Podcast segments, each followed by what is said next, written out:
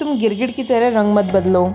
बेशक ये लाइन आपने कितनी बार सुनी हो, पर शायद ही आपको पता होगा कि खुद गिरगिट अपना रंग कैसे बदल लेता है। और एक बात कहूँ तो ये बहुत बड़ी मिसकंसेप्शन है कि लोग ये सोचते हैं कि वो अपना कलर चेंज बैकग्राउंड को बैकग्राउंड में छिपने के लिए करता है, बल्कि ऐसा बिल्कुल भी नहीं है।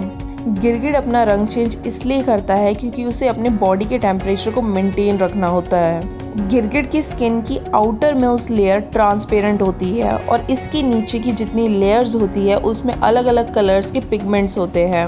और वही पिगमेंट्स गिरगिट को हेल्प करते हैं उसका कलर चेंज करने में। जैसे कि जब गिरगिट एक्साइटेड होता है तो उसका कलर रेड हो जाता है। इसके अलावा वो अपना कलर चेंज अपोजिट सेक्स को अट्रैक्ट करने के लिए भी करता है। अगर ऑडियो पसंद आई हो तो कीप लिसनिंग कुछ सुन ले यार।